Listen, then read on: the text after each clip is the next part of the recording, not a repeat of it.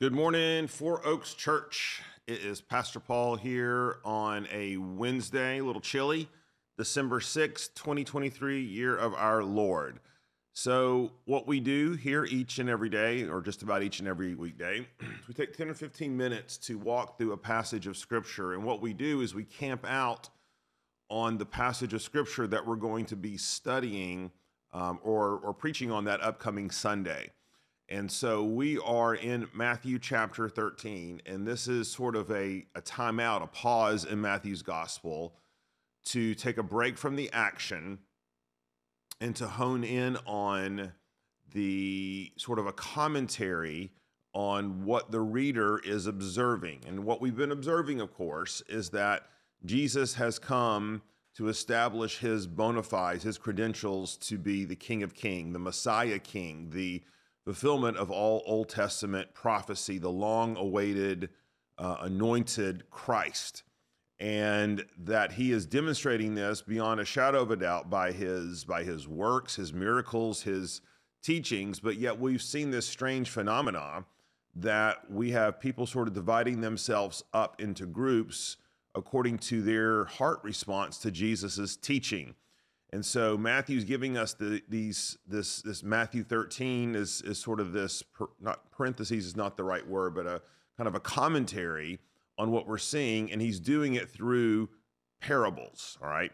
And so the last two weeks we've been through a couple of parables, but now Jesus introduces to us three last parables. And let's read those together and and keeping in mind the context because remember the reason we do these devotionals is not just to dispense commentary or theological information but to help all of us become better students of the word to study God's word together to for you to get a sense of how I'm wrestling with a passage and hopefully that will maybe give you some tools for your um, hermeneutical tool belt to to to grow in your study of God's word as as well. So let me read the three parables and let's dive in. So we're in Matthew chapter 13, 44.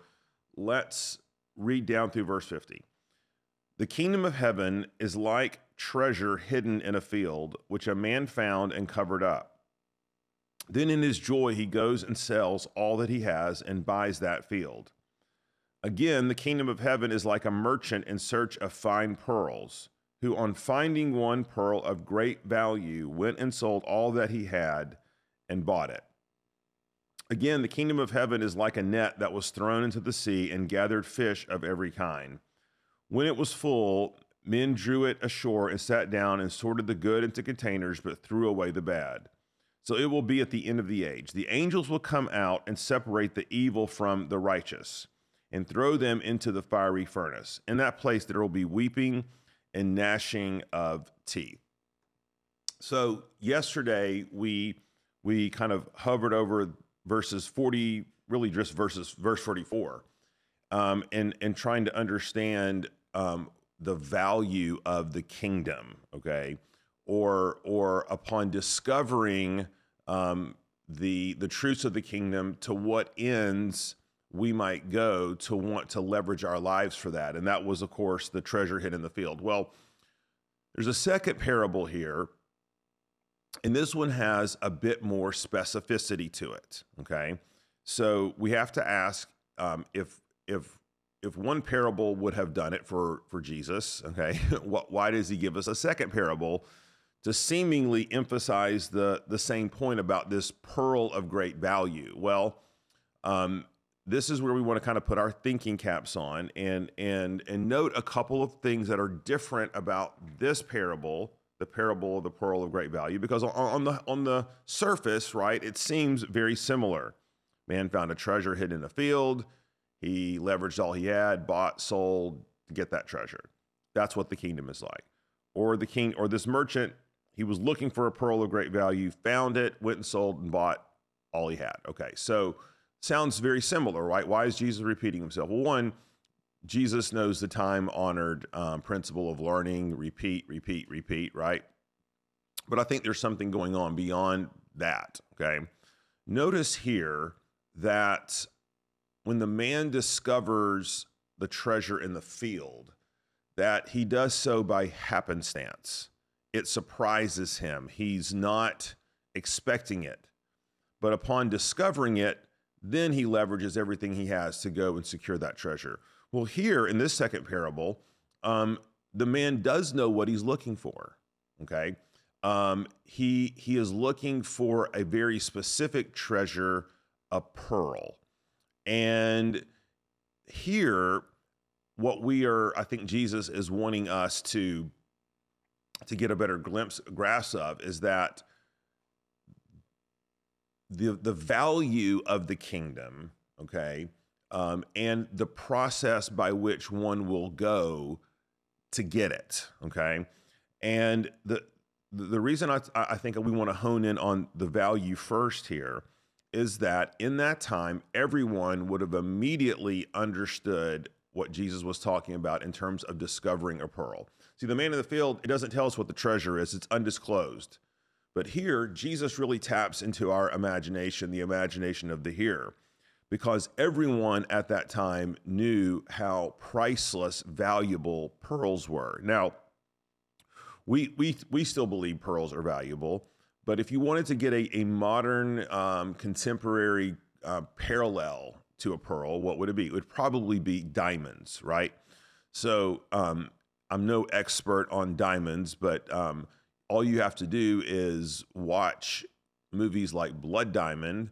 Um, you can see the wars that are fought over diamonds um, to know that that we as a society esteem diamonds incredibly valuable. You know, there is a there is a, a state park. I think it's a state park, could be a national park in Arkansas, and I can't remember the name of the art of the thing. But every so often, it's it's known for producing rare gems, and it attracts a lot of tourists, people who come and look for for for rare gems. And every once in a while, every several years, somebody will find a diamond, and it's a big deal, right? It's splashed across the pages of the paper. And diamonds have come to hold a particular status symbol for us in our culture, right? De Beers, which is the largest diamond mining company in the world, has spent billions of dollars to tell us why we have to have a diamond to be engaged, why we have to have a diamond um, to show status, why we have to have a diamond to prove how rich we are, right? And diamonds are relatively rare. Diamonds are are um, they are produced uh, through an arduous process by nature. Okay, leave out the whole can you produce a synthetic diamond and all that. You, get the parallel, right? Pearls were just like that in that age. Okay, and um, the process was equally arduous to find them. Okay. And if you found one or found where you thought some were, um, it was it it was very risky. Let's put it this way. I don't have time to go into into all the background of this. Maybe we'll circle back around to it later in the week. But it was very risky, very dangerous, the process for mining pearls, as you can imagine. Hey, they're underwater, there's sediment. Um, you know, at the time, there's not sophisticated machinery. It was, you really had to risk life and limb. But pearls were such a status of value then you know, what would kings do? They would grind them up and drink them in their drink just to show how wealthy they were. So put insert the word diamond, you begin to get a sense here. And Jesus says, heaven, the kingdom of heaven is like this, okay? Um, it's invaluable. It's it's it's the most valuable thing that you could put your mind upon, okay? And so for them it was pearls, maybe it's us, it's diamonds or gold and he went and sold all that he had and bought it. And this was been a risky venture, right? Uh, risky in terms of the amount of investment it would take, risky in terms of the process of mining it. So, so Jesus here in this parable brings a level of specificity to this. It, it helps us to understand what Jesus is talking about here.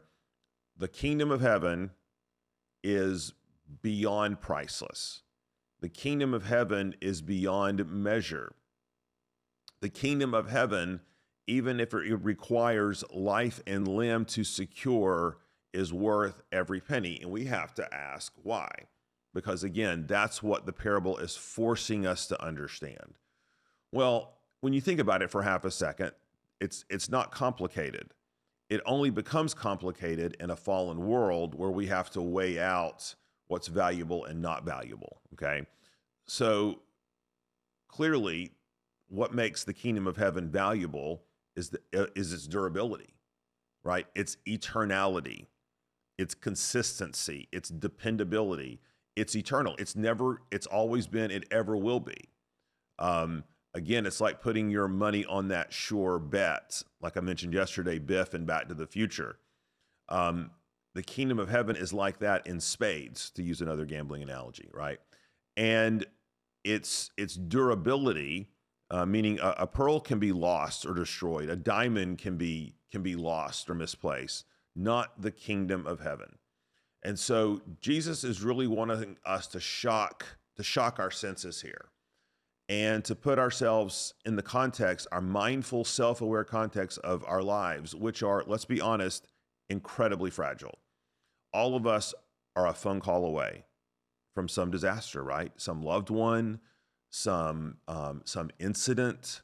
Um, we are um, literally until suffering and tragedy come upon us, which remind us of how fragile life is. It's so easy to forget, though, right? And so these parables are like smelling salts.